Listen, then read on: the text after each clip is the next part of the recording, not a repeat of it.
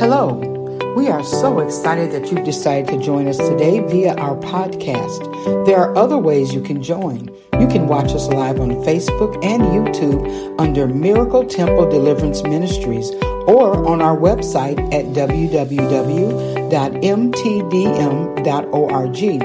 You can also join us in the sanctuary at 401 North Wright Street in Burgaw, North Carolina. The zip code is 28425. If you'd like to give a donation, you can simply go to our website at mtdm.org and click on that donation button. God bless you. I who live, but it's Christ who lives on the inside of me. I thank you, Father God, for the blood of Jesus that covers us right now in the name of Jesus. And God, I thank you for saturating this atmosphere covering this atmosphere with your blood in the name of Jesus. Cause the blood of Jesus never ever loses its power. I bind every attack and every assignment that the enemy has sent out against us today, verbally, physically, financially, mentally, and spiritually in Jesus' name. I take authority over everything that the enemy would try to do in this place on today. It bows down in the name of Jesus. Now, God, I thank you for the freedom in this house. Cause in Him, God, in Him, in Jesus, we're free. So God, I thank you for freedom today. We're no longer slaves to sin.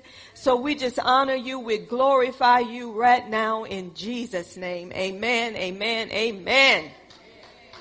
We're going to continue um, what I have been teaching on uh, know, um, about knowing God. So go with me to Genesis, the fifth chapter. And I want to start at verse um, 21. And I will be ending at verse 24. Genesis, the fifth chapter beginning at verse 21 and ending at verse 24. And I will be reading out the Amplified Bible, the classic edition. And when we get there, let us say amen. And remember, when the word of God is, is going forth, it is God speaking unto us. Amen. I'm just the instrument God used to bring forth his word, but it's him speaking. So open up your hearts to receive what he has to say. The Bible says when Enoch was 65 years old, Methuselah was born. Enoch walked in habitual fellowship with God after the birth of, after the birth of Methuselah 300 years and had other sons and daughters. And it said, so all the days of Enoch were 365 years. And Enoch walked in habitual fellowship with God and he was not, for God took him home with him. You may be seated. We're still talking about knowing God. And God, He keeps adding to um, what I have been teaching on on knowing God. And I'm going to tell y'all, it gets better and better. When we say knowing God, it's not knowing about God because we can know about God through people. But until we actually have our experience with God on our own, we're just knowing about Him. So we started off with, I want to start off with having a relationship. Relationship and fellowship is different. With the relationship, we look at being born into the family of God. That's having a relationship. Because the Bible tells us that we must be born of the Spirit not born of the flesh, born from above, not born of this earth. This is what uh, Nicodemus and Jesus was talking about with Nicodemus. You must be born really of the Spirit. You know, you cannot be born of the flesh to enter into the kingdom of God. So once we accept Jesus as our Lord and as our Savior, we are born into the family of God. We are part of the kingdom of God. We are citizens of the kingdom. That is what we look to. That is what we look up to. We look up to the kingdom of God. God is our father. That's a relationship because we're born into the family of God. That means that we have a new identity. Some of you may know this, but I have to go back through it. That means that we have a new identity according to 2 Corinthians 5 17. Therefore, if any man be in Christ, being in Christ, meaning you have accepted him as your Lord and as your Savior. That means that you're born of the Spirit, not born of the flesh, you're born of the Spirit. Therefore, if any man be in Christ, he is a new creation. The only way you can become a new creation is being born again, being born of Christ, in Christ. When we look at that new creation, we have to go back to Genesis chapter 1.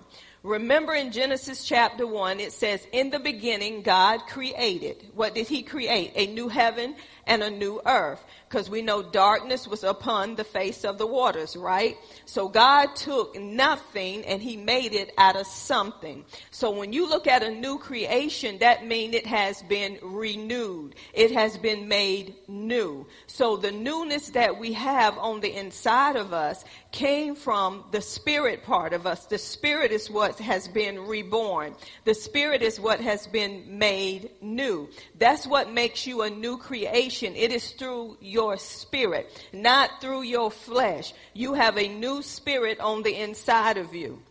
And the Holy Spirit was part of what happened to us in regeneration. The Holy Spirit came in and gave, took our spirit and he made it new. So now we have a new life now that we are in Christ Jesus. Therefore, if any man be in Christ, he is a new creation. You have to get that first part of that to understand you have a new identity. You are identified by being a spiritual being. This happened in your spirit, not in your flesh. So we have to go on the spirit. We cannot go on the flesh. We are born of the spirit. This is called relationship. This is how we made a connection with God. This is how we have a relationship with God from being born again. Remember when sin entered into the world through Adam and through Eve, that means that their spirit was dead. So in order for their spirit to be alive again, God had to do what? He had to send Jesus. He had to send him as our Lord and as our Savior. It was God himself. And once we accept Jesus, the Holy Spirit come in and he do a work on the inside of us. That's when we are sealed with the Holy Spirit of promise. That means that the enemy cannot touch your spirit, but he having a field day all day long with your soul, with your mind, your will, and your emotions. Therefore, if any man be in Christ, he is a new creation. You got to get the first part. You were created new. This is what it says in the beginning. The old oh, have passed. Behold the new. See, you got to look at, therefore, if any man be in Christ, are you in Christ? If you are born again, you are in Christ. You are a new creation. Things have been made new. So now God wants you to live in that newness of life, not the way that you used to live. I'm going to say it again. Therefore, if any man be in Christ, he is a new creation. Nation.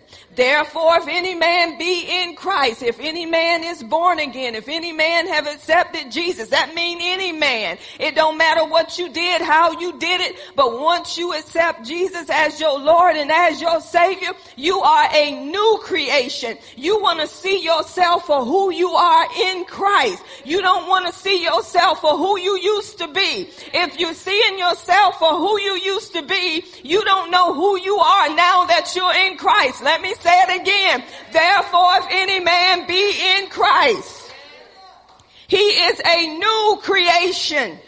You got to get the first part of that. You are in Christ. You are a new creation. You are born of the Spirit. You are born from above. You relate to Him through the Spirit, not through the flesh. Therefore, if you have been born in Christ, you are a new creation. Old things, I'm getting to the old things, have passed away. Let's do it again. Therefore, if any man be in Christ, he is a new creation. Why am I a new creation? Because old things have passed away. What are those old things? That old nature. That old sin nature that compelled, that drove me to sin has passed away, has been crucified with Christ. Let's do it again. Therefore, if any man be in Christ, he is a new creation. All things have passed away. Now that you're in Christ, that old sin nature that was driving you, that was compelling you to sin is crucified. Anything that's crucified cannot come back to life. Anything that's crucified cannot come back. It's dead. Because you have a new life now that you're in Christ. You're born of the Spirit. You're born from above. God see you for who you are in Christ not for who you used to be. He know you by Christ, not by you. Your life is hidden in Christ. He don't see you. He see his son and his son is perfect. He is complete. Come on. He don't see you. Quit seeing you and see Christ. Therefore, if any man be in Christ, he is a new creation. All things have passed away. That old sin nature that compelled you, that drove you to sin, it is dead. It is buried with Christ. Come on, we got to grab hold of that. We have a new life. And then, then he said, therefore, if any man be in Christ, he is a new creation. Old things have passed away. He said, now the part I want you to, to see is behold all things. All things. Nothing missing, nothing broken. Behold, all things have become new. He wants you to see the newness that you have in life through Christ. It's not through anything that you have done. Our problem is we focus, focus on what we used to be. We have to focus on who we are now that we're in Christ. So we're born again. We're born from, from above. So our focus should be on things above. That's why the Bible says in Colossians 3, set your mind on things above and not on things that are on this earth. Why? Because you are a spiritual being. Your life is in Christ. It's about kingdom. It's about the kingdom of God. It's about what you have now that you're in the kingdom of God. You have it because of Him, not because of you. Even if you mess up, it's not going to get taken away from you. You just don't get the benefit from it because you got a roadblock in your way. So that's relationship. You got to know that you're a part of the kingdom of God. But in order for this relationship to be what it need to be, you got to have some fellowship. Oh my goodness. This is the part that we miss, just like in a marriage. And I talk about a marriage. In a marriage, when a man and woman come together and they say their I do's, and you know, I'm going to be here with you for better, for worse, for richer, for poor, in sickness and in health, to death do us part. We say that in front of the preacher but we actually don't know what it means. That means that you're connecting yourself one to another. You're becoming one. What belonged to him belonged to you. What belonged to her belonged to you. Your life is not the same no more. Remember, ladies, you taking on another name. If my, my name used to be main name Walker, but when I got married, I became a Bryant. They see me as Bryant. They don't see me as Walker no more. So I got to see myself for who I am being married to that man. Meaning that when I go to the bank and I say Amanda Walker, who is that? Not unless I have a separate account. And it shouldn't be a separate account because we're one. When I go there and I introduce myself of who I am, they can identify me by what I have said and by my social security number. Do y'all not know when you get married, you have to go and change your social security card? Did you not know everything changed when you get, y'all don't hear me. Come on, let's don't be funny. Some of you ain't even changed your social security card because you're trying to benefit from somebody else. When you get married, women, everything changed. Did y'all know the man's didn't change? The woman is what changed. Let's go back to the beginning. In the beginning, we know that God created male and female. He created both as spiritual beings. Amen. But he created one body. And that one body, he created it from the dust of the ground. It was called man, but woman was already in man at that point. He, he created that one body. But when God blew breath into that one body, that body became a living soul. Inside of that body was male and female. It was called Adam, but it was still male and female because it was one. So in order for God to do what he needed to do on this earth, he had to take woman out of man because he said in order for them to be fruitful and multiply, I need a male and I need a female to replenish this earth, to subdue, to rule and reign together on this earth. But they're still in union. They're still in oneness. This is why Adam said, this is flesh of my flesh. This is bone of my bone. He said he's leaving father and mother and he's joining himself unto his wife. Some of y'all ain't left home. Come on, you ain't doing it the way God wanted to be done. He didn't say, I'm going to take male and male out of this one body. He said, I'm taking female out of this body so they can replenish. Male and male can't replenish nothing. Female and female can't replenish nothing. That is not God's way of doing and God's way of being. Come on, let's just cut this foolishness out. That ain't what the word says. We got to go by the truth, not by what man say, but by what the word of God say. Sanctify them in truth. My word is truth. It's right there in black and white. He created male and female. Come on, we're going to do things in order. And decency in order. No, it ain't all right. It will never be all right because that's not God's pattern. That's not his order. Quit telling people that's all right. Because you're allowing sin to come in your house by agreeing with sin and that's why sicknesses is hanging out in your house. Because you allowed it in your house. You open one door, you don't open the whole door for all of them to come in. I ain't even got the fellowship yet. Come on, this is how God created it to be. This is how it's supposed to be. I can tell who in real fellowship with God. Because the ones that's in real fellowship with God is saying, that's not the God I serve. That's not how my father intended for it to be.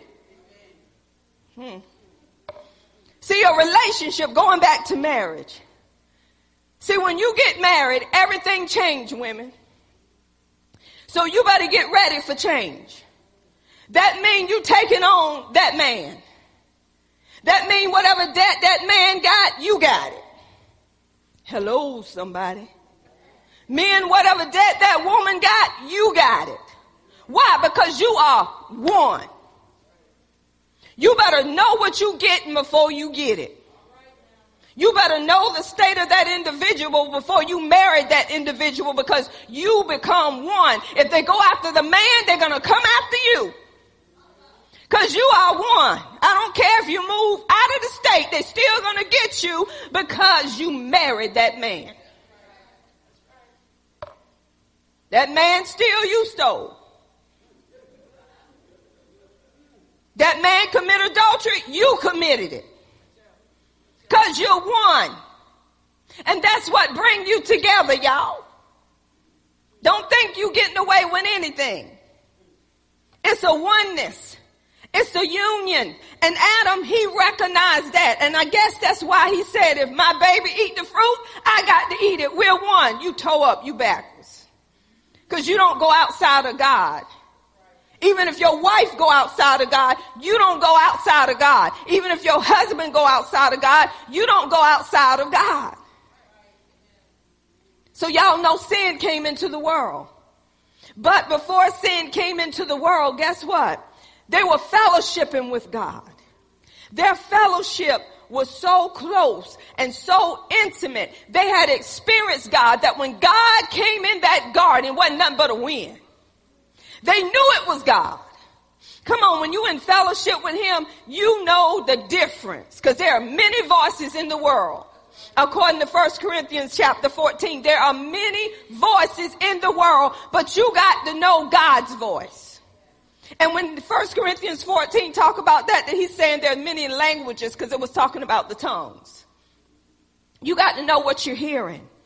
So even in marriage today, marriages are tore, tore up because they're not getting counsel to know how God wanted to be. You get married because it feel good at that time. But when you live with that person long enough, sometimes you'd say you can't stand them. But yet you love them. Come on. You'll tell them you can't stand them. Well, I ain't never told my husband that. Because when you start having fellowship with God, you work it out.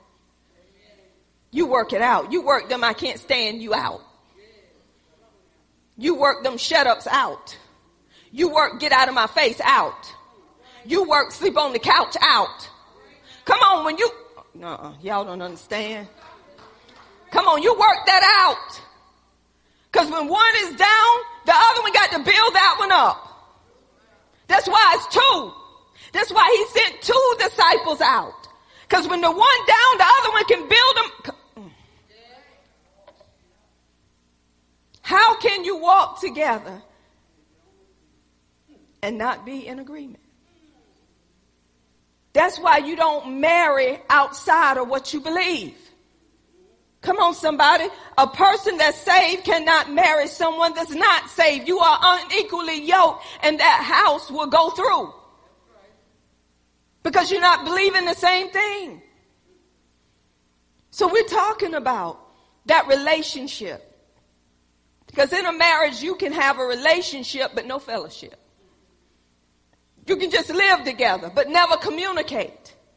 Never get to know one another. Why is it when you're dating, that's the love of your life? But when you marry them, I wish I had never got married. Never knew she was like this, never knew he was like this.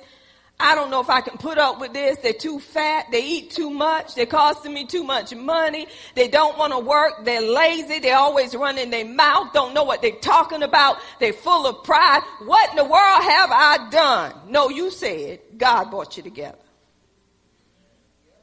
See, when you stay in a house with someone, you really know they dirty laundry. They can't hide like they used to because they ain't in the same house. But excuse me, sometimes we are in the same house. But you can't hide that dirty laundry no more. You can't hide behind your makeup no more. You wake up and the man said, What in the world? What, what? You know me. hey, it's me. What happened? you know I had on makeup.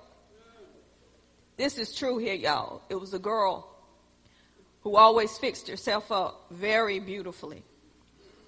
And she fixed herself up so well, the man married her because he said he had a beautiful woman. But after they got married, the woman was being true to herself. And she took off everything and she scared the man.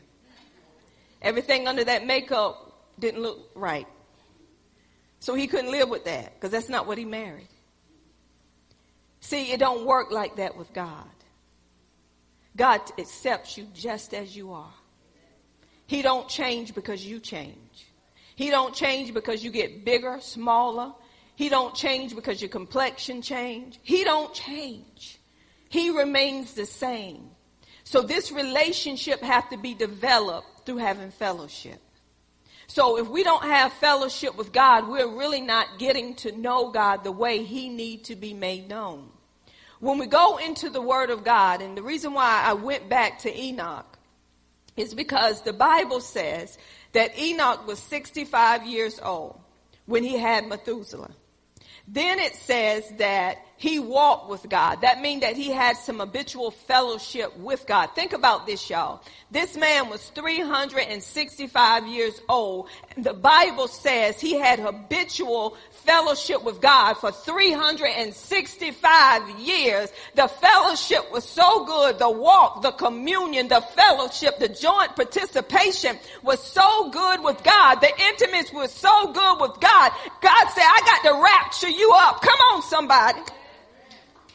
For 365 years, even with Enoch being in a world full of sin, that was doing and saying anything they wanted to say, he still was in joint participation.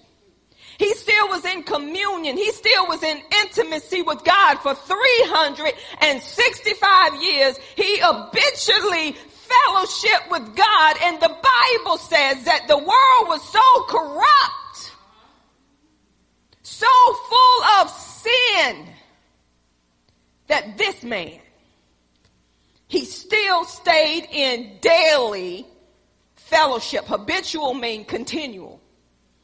No matter what was going on around him, he still took the time to fellowship, to walk with God.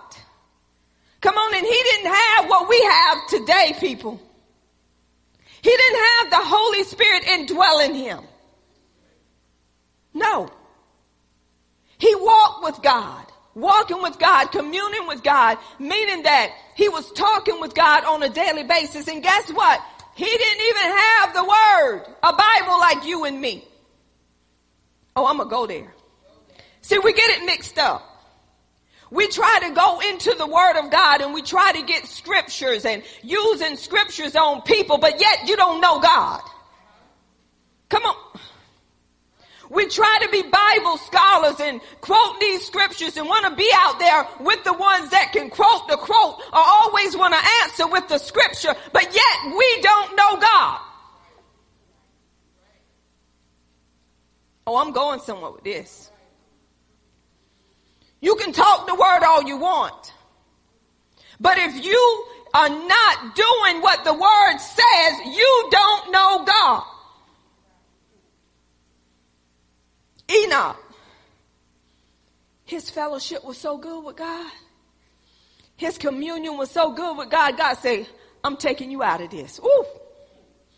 I'm going to take you home with me because you lived 365 years communing with me, having intimacy with me in a world that's so corrupt. I'm going to take you out of it. I'm going to wrap you. Come on. This is how close he was to God, how his intimacy was with God. The more you talk with God, I'm talking about seriously, y'all. The more you sit with God and have conversation and say, God, I want to know your heart. God, I want to know what's on your heart today. See, back then, when they sat with God and talked with God and communed with God, God told them his heart. Let me tell you what Enoch got out of God. Go with me to Jude. I want to read this. The book of Jude. And I want to tell you what was going on. Wait one minute. Let me go back.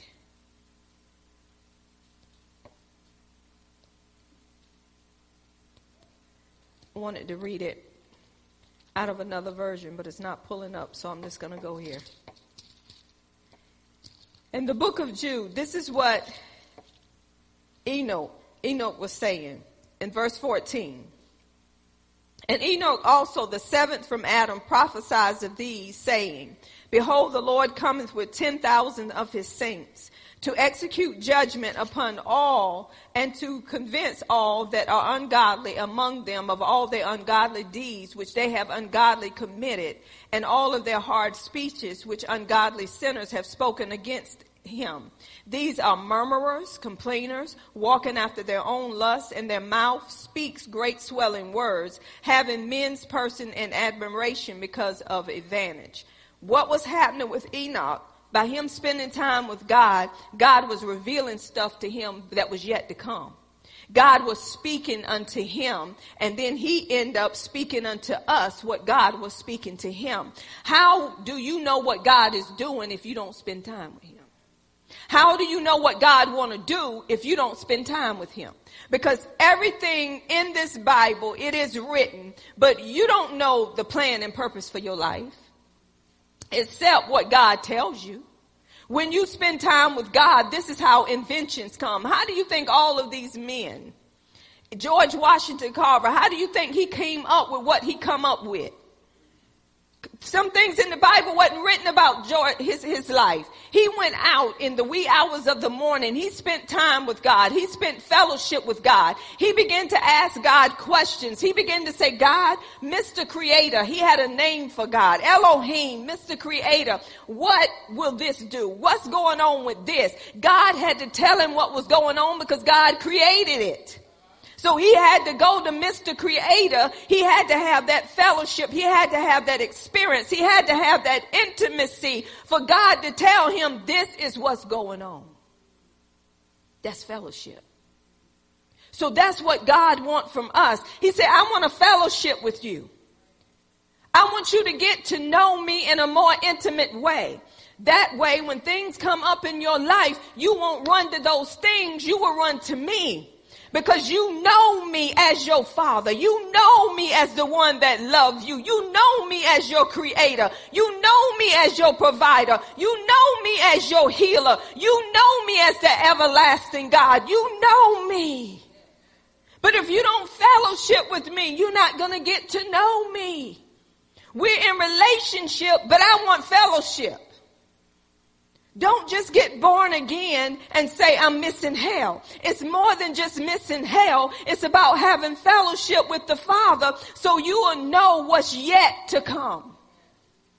God will prepare you for what's yet to sneak up on you that you don't know nothing about. God will prepare you before a famine come in the land. Come on, he prepared Joseph. That's because Joseph was in fellowship with God. Joseph was a dreamer and God spoke to him through those dreams. He didn't take it lightly. He stood on what God said because God was speaking his heart to Joseph.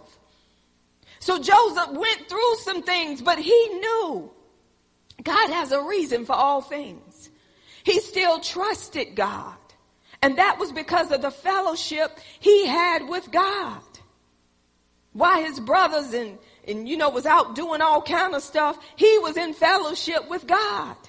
And he began to tell them what god was telling him and they began to hate him for that. You will be hated the more fellowship you get in with god. People don't want you around no more. Because the life you're living they can't stand that life. So god want us in that fellowship. He was showing me um, God showed me things through movies. We was watching a movie and it's called, it was really Deadbeat Dads. A deadbeat dad is a dad that think that they don't supposed to take care of their children, that they laid there with that woman and had. It was one deadbeat dad. The woman took him to court, and when she took him to court in front of the judge, um, the judge ordered him to pay a thousand dollars. He said he wasn't going to pay that thousand dollars. And the judge was telling him, he said, I'm not going to pay that thousand dollars. She said, you will pay that. I don't even know if he's mine. And the woman said, we got a test here showing that this son is yours. So then he began to come up with something else. I want joint custody. I want to be, now he want to be a part of his life because he didn't want to pay that thousand dollars. So she said, okay, I'll grant you joint custody. You just pay 250, but they had to share the custody of that child. So when it was time for him to take the child home, um, to take care of the child himself, he took the child to his mama house. Come on, we got some of them. And mamas, for y'all to take that responsibility off that son, you just aiding and abetting. So they took the child to the mama's house, and when he dropped the child off, he dropped off the food and everything the child need and left. Then he would sneak back in the house when the mama wouldn't know it, lay stuff down and sneak out. But one day the mother caught him. And she said, look, you have a loving child. Do not let this child go through what you went through without having a father. He said, I'm not ready to be a father and left. So it came a day that the child was sick and the child went into a coma. He went to the hospital with the child and the nurse said, if you go in there and talk to the child, this helped the child to get through. He said, I'm not going to talk to that child. So he left. So he found out it was a class going on for deadbeat dads. In some kind of way, he got in that class. And the man that was teaching that class, he was inspiring them about how to be a dad because he used to be a deadbeat dad. So he was telling them by me being a deadbeat dad, not watching over my son, my son end up getting on drugs. He end up doing things he shouldn't do and he end up getting killed. So I took on this to help others not to be in the space or the place I was in. So we went back to the hospital and he began to read to his son. Let me tell you something. God always have a ram in the bush. No matter how hard your heart gets in a situation, God would always send somebody to encourage you, to lift you up and let you know you can get through it. He went back and he started reading to his son. He started bringing stuff in the room for his son, like little bears. And the more he read to his son, he would speak to him. He fell in love with that boy laying on that bed. One day he came in and he was holding his son's hand and his hand began to move and he said, nurse, nurse, I believe he's waking up but the son died. When the son died, he called the man that was mentoring him and he said, now tell me what do I do? My son is gone. How do I live? The very one that found out what it meant to be a dad didn't have the opportunity to be one. So he had to get mended through that, which he did.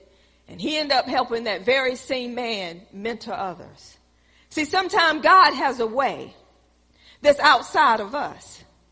There was another deadbeat dad, and I'm, I'm still talking about fellowship. Another deadbeat dad was very rich, so he gave his daughter anything that she desired. He gave that daughter that. And the daughter just got rebellious. She was hanging around the wrong crowd. The mother was telling him, you know, you need to spend time with her. I'm doing all I can do. Everything that she want, I'm giving it to her. But it got to the point, he ended up going to this class. The man ended up encouraging him and he found out he was a really deadbeat dad. How did he find out? His daughter called him, could, ver- could not barely talk, found out she was in this drug house, almost dead. He went to the drug house. They wouldn't let him in. You know how it is at a drug house, how they're saying you can't come up in here. He, he went in there, got his daughter, saved her life, from that point on, he began having fellowship. Why does it take tragedy? I'm going somewhere. With us to have fellowship with God. Why do it take death for us to have fellowship with God? Why does it take accidents or near death experiences for us to sit and talk with God? So he got to know his daughter. They shared many things together, him and his daughter. But then it was another deadbeat dad. He loved buying sneakers, $1,300 sneakers, the new ones that was coming out, the guy selling to him for 13, which was 3,000. 1300, which was 3,000. So he had four baby mamas. He show up at the birthday parties, but didn't show up with nothing but him, acting like a child. Thought he was being a dad. But when he went to the class and it got broke down to him, he saw he wasn't being a good dad. Got another woman pregnant. Went with her to an ultrasound. He said, I'll be right back. She looked through the window and then he's trying to get another number from another woman. So he was a deadbeat dad, but guess what happened? His story was his dad wasn't there for him. His dad was doing the same thing that he was doing. So guess what? He apologized to the girl that he was with and he was in the park and this is what changed him. He had on his gold chains, three, four, five of them on his neck. Had on his expensive sneakers. On the phone, had his four kids with him. They out there playing. Guy walked by, robbed him, took his shoes, took his necklace, took his car, took his wallet, and then he said, how am I going to get my kids home? One child come up to him and gave him money. The other children come up to him and hugged him and said, dad, it'll be okay. He realized at that point, his children loved him outside of him. That made him go see the dad that was deadbeat to him. When he went and saw the dad, the dad had a stroke. But guess what he did with the dad? He wrapped his arms around him. And he began to cry with the dad. And he forgave the dad. Then it was one dad out of the whole bunch that wasn't deadbeat. that wanted to spend time with his children, but because the wife or the girlfriend hated him, she would call the cops on him and have him locked up and he couldn't get jobs to support his kids. He says, not that I don't want to support them, he said, but she won't let me get near them. And when I get near them, she'll take out a restraining order and say I'm causing trouble. He said, what can I do when I get a job and I'm working and I buy stuff for my kids and I take it to my kids? She called the cops. Then I lose my job. He said, how can I be with my children? But the children knew he loved them. He said, I want to spend time. I want to have that relationship. I want to have that fellowship. And guess what? At the end, by him being encouraged, the woman came to him and bought the kids. What am I saying? Why is it, y'all, that the only time we want to spend time with God is when we're in trouble? When everything is going okay, we don't think we need to sit with God because our money look good, our health look good, you know, the children are all right, you know, I'm okay. So I don't need to have that fellowship. I may open my Bible twice a month, if that. But anytime we really want to have fellowship with God, or we think we want to have fellowship, is when something go on, and I have learned God ain't never left. God is still there waiting on us. He said, I'm waiting on you. I want a fellowship with you. I want you to experience the love that I have for you. I don't want you just to quote John 3:16 for God so loved the world that he gave his only begotten son that whosoever believe in him shall not perish but have everlasting life. I don't want you to just quote that. I want you to experience my love to the point that you know what I done for you while you were yet in your sin. I still died for you. I proved my love for you. I want you to be in so much fellowship with me. That whatever people are doing around you, you're not affected by it. The enemy don't want you to have this fellowship. Because when you start out having this fellowship with God, and you experiencing him for who he is, you ain't gonna want what the world want. It may take a little bit, but gradually things are gonna be dropping off. You ain't gonna go in the same house you used to go in. You ain't gonna live the same way you used to live because you know that's not how your father lived. That's how it was for Enoch. Enoch had habitual fellowship with God that nothing took him away from where he was with God. That's how we know people are really not in fellowship. Because if you're truly in fellowship, you won't keep doing the same thing. Come on, it'll come at you. But it won't be able to get you the way it used to get you. You won't be acting the same way you used, and you will humble yourself more. Come on, when you're in habitual fellowship with God, it's such a humbling state. Even though you know you're right, you be so humble, you become wrong. You become like Abraham. If you go left, Lot, I'll go right. You go right, Lot, I'll go left. Don't let this strife come between us. We're brothers. Come on, he had some fellowship that Lot didn't have. Fellowship will let you turn the other cheek. Fellowship will even let you get slapped on the other cheek. Because of fellowship. Then the Lord, when Oh, y'all, I, I, I got to go back here. Some of us said we want to be raptured up. Enoch got raptured up and he got taken out because he loved himself some Jesus. He loved himself some God.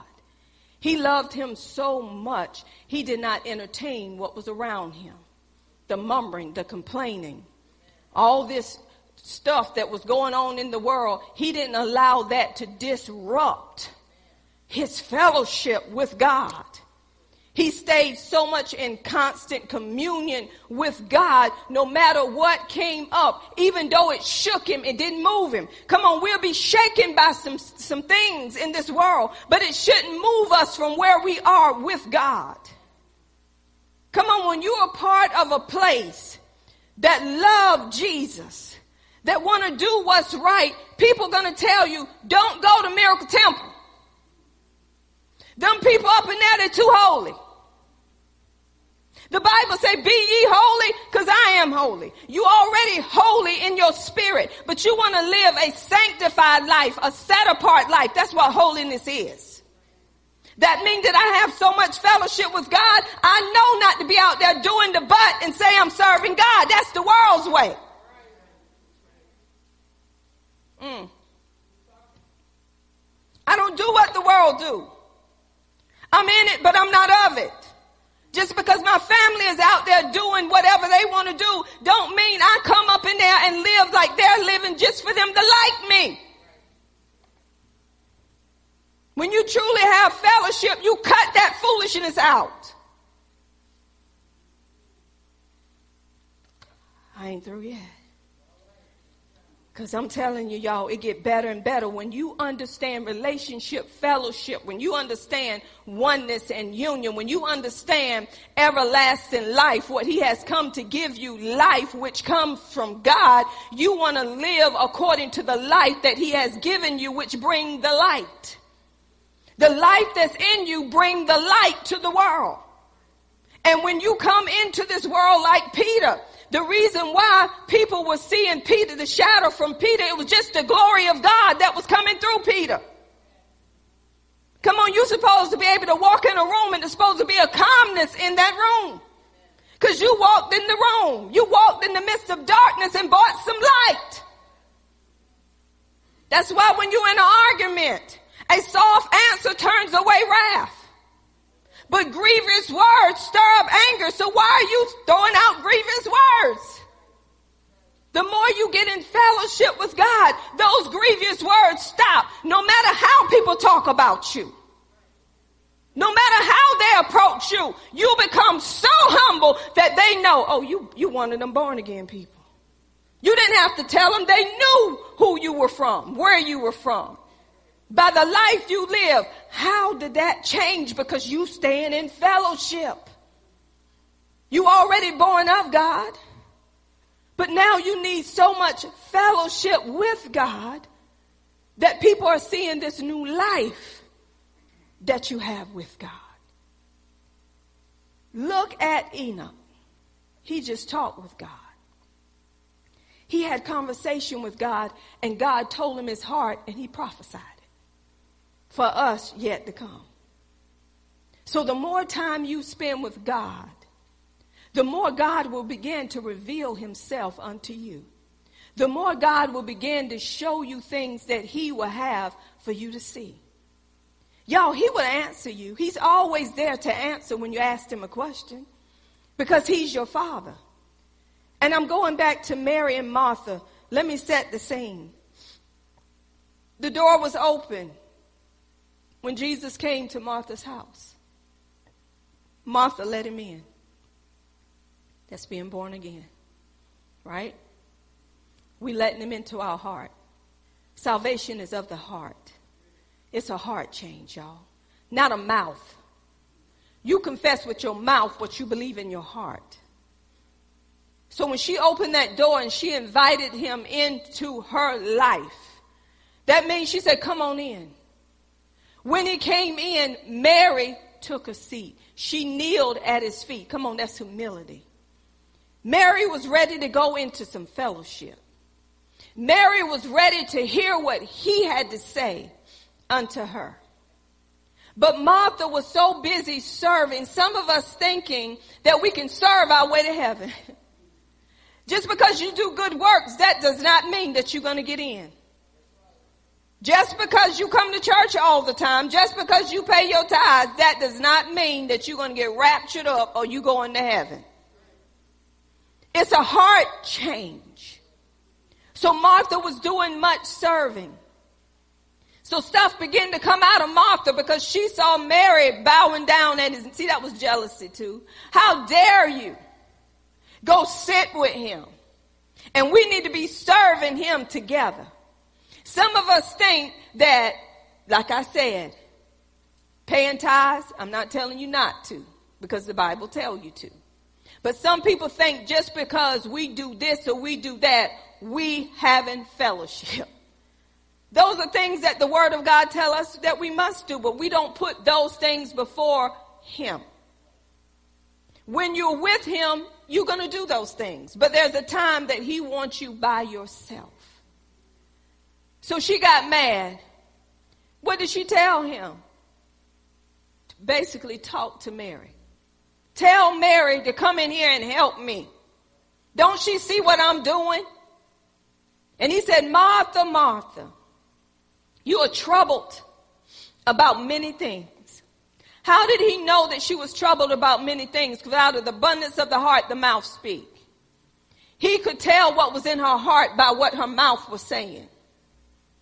He said, Mary is doing what's needful of her.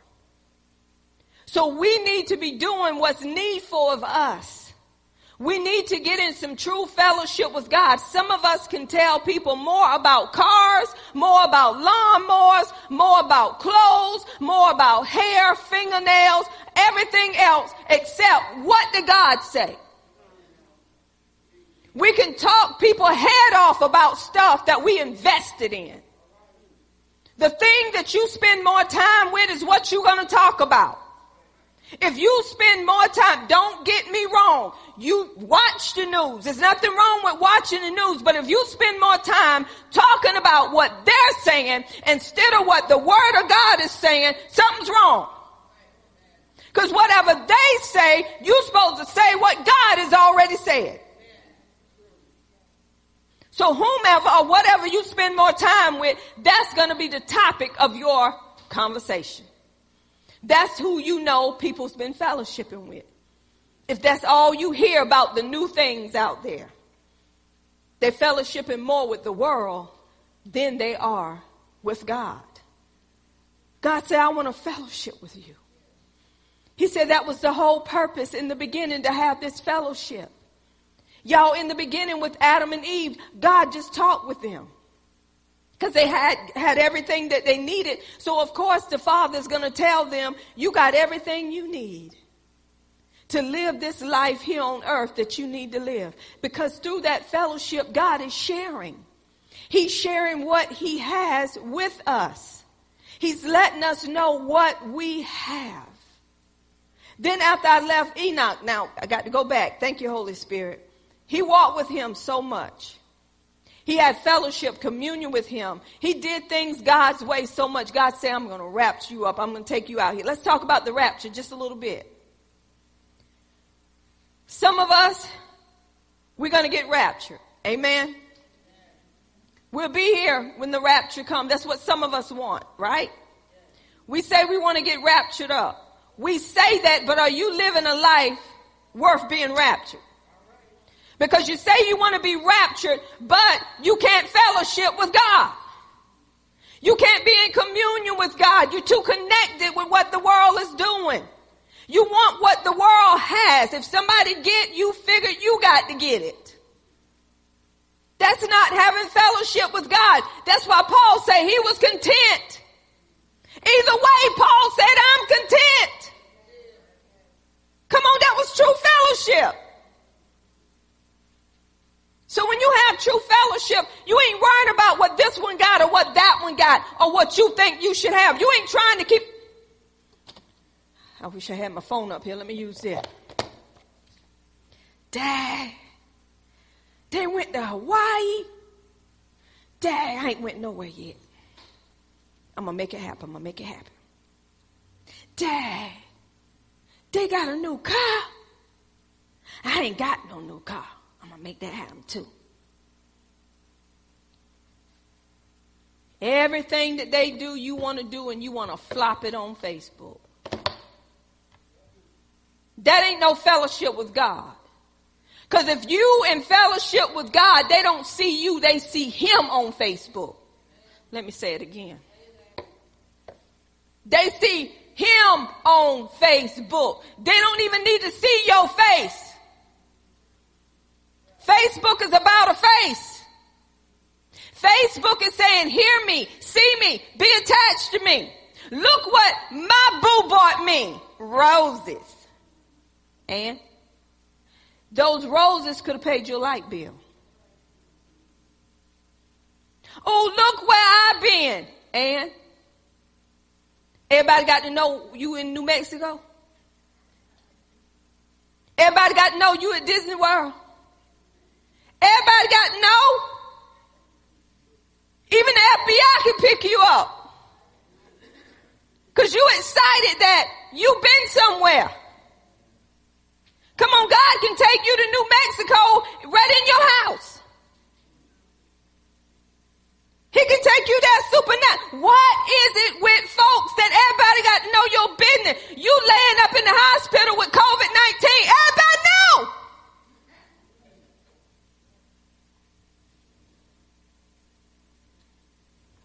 Why did everybody got to know what you're doing? Let me break it down. Because you're lonely. Lonely. Lonely. That's what I said. You want somebody to agree with your post and people lie. They'll tell you you look good and tell people she shouldn't put on that. Why do you have to tell people everything you do? Do you think they care?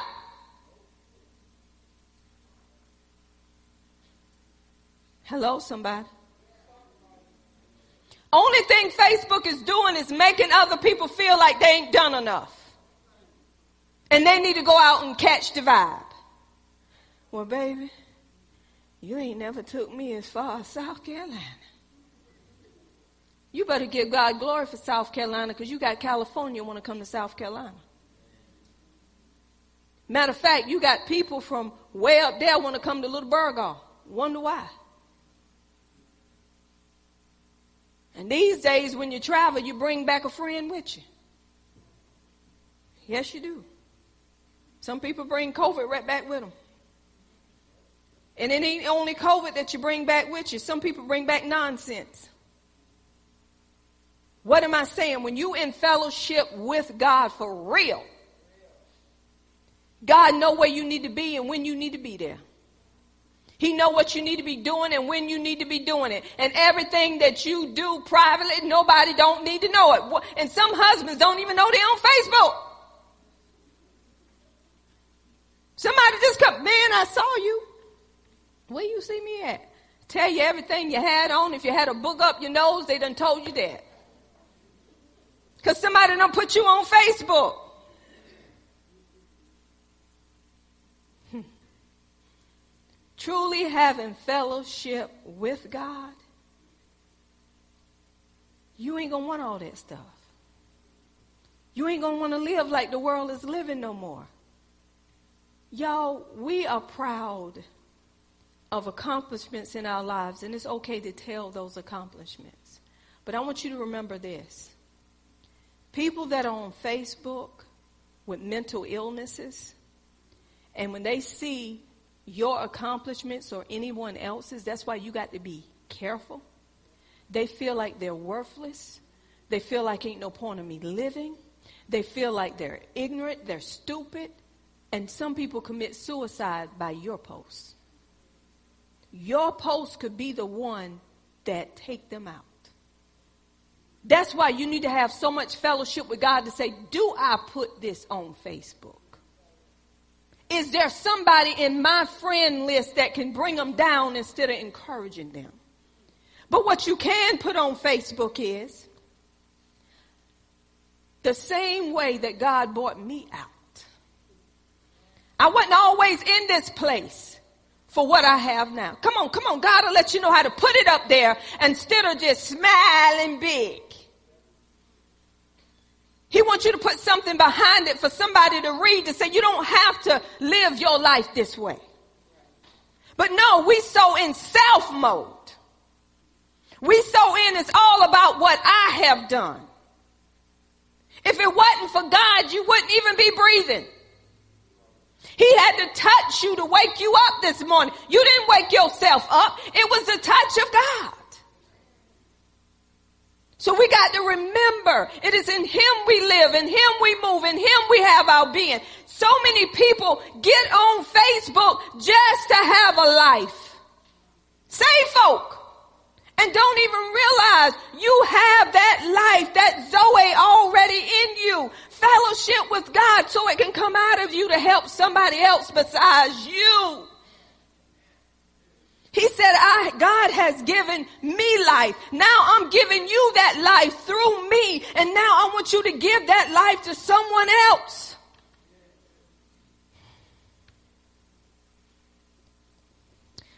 Hmm. When I sit with God, the first thing I have to do is turn off selfishness mode. Sometimes we don't even realize we're selfish and we are. You know, how I found out sometimes I'm selfish because when I sit before God and I begin to talk about me,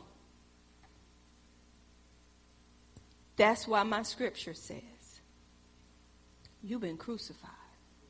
That's why I say it all the time to remind myself, You've been crucified with Christ. It's no longer you that live, but it's Christ who lives in you. And the life you now live in the flesh, you live by the faith of the Son of God who loved you and who has died for you.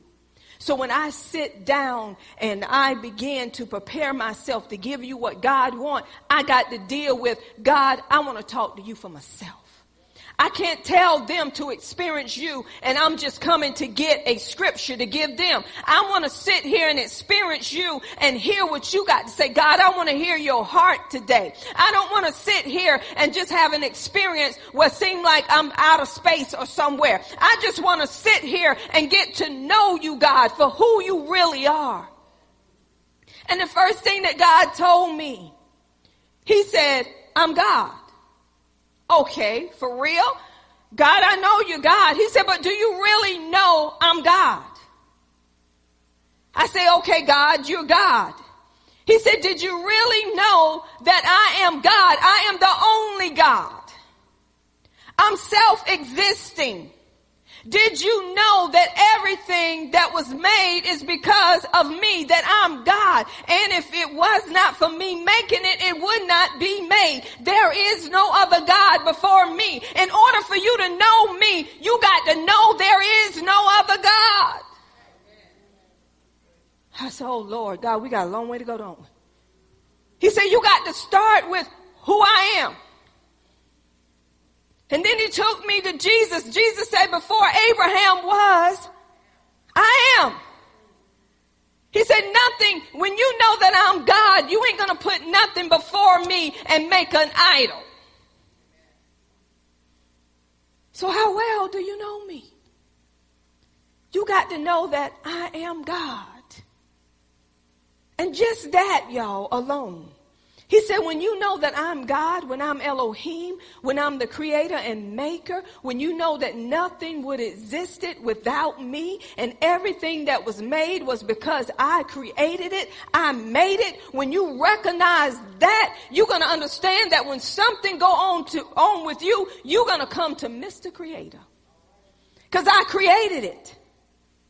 He said, when things are going haywire in your life, in your body, you need to come to Jehovah, Rapha. Oh, Lord, have mercy. We say we know God. But if we truly know God, why are we against one another? If we truly know God, why are we carrying unforgiveness? Because He's a forgiving God. If we truly know God, offense will come, but we should know that we're not the one to bring the offense to make our brother and sister stumble if we know God.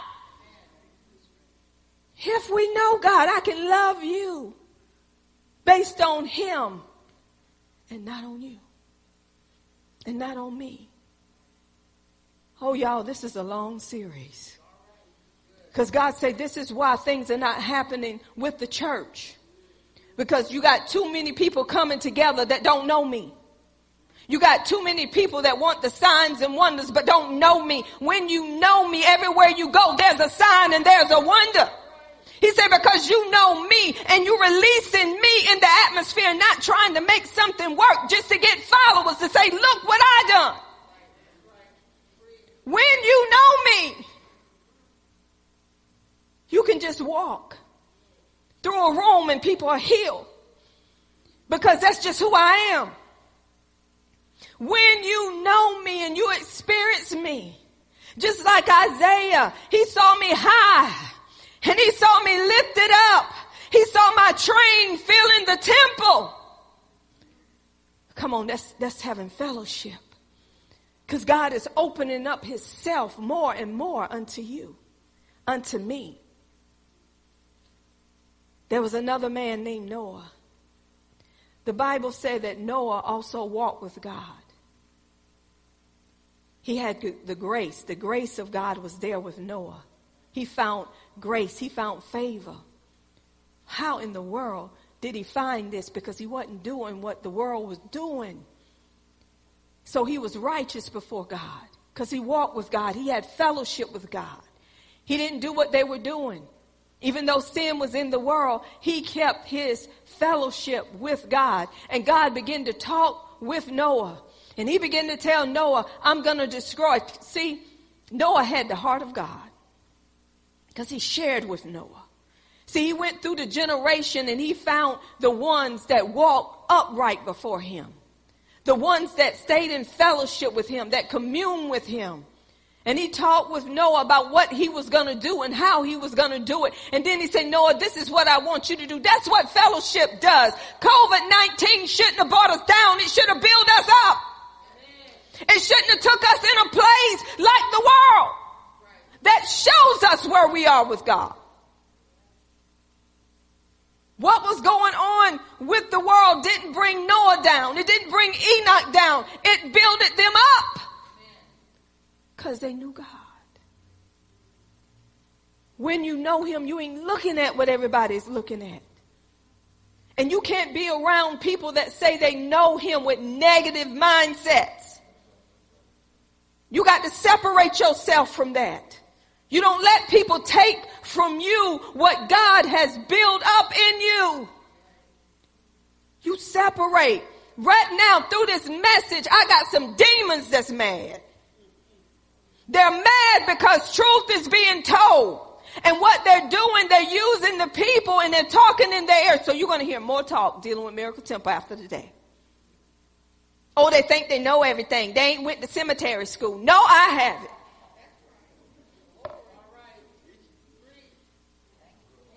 I'm a walking Paul. I, Paul wasn't with them disciples, but he had fellowship. He spent, I be doggone y'all if I'm to give up a job and just sit at home and do nothing. No, no, no, no, no. I give God glory that He took me off the job. He's the one taking care of us. He's the one providing for us. How does He do that? He changed people's hearts towards us because, y'all, God is so good.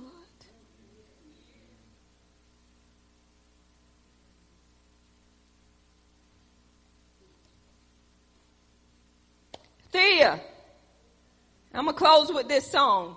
Great is thy faithfulness. You got great is thy faithfulness.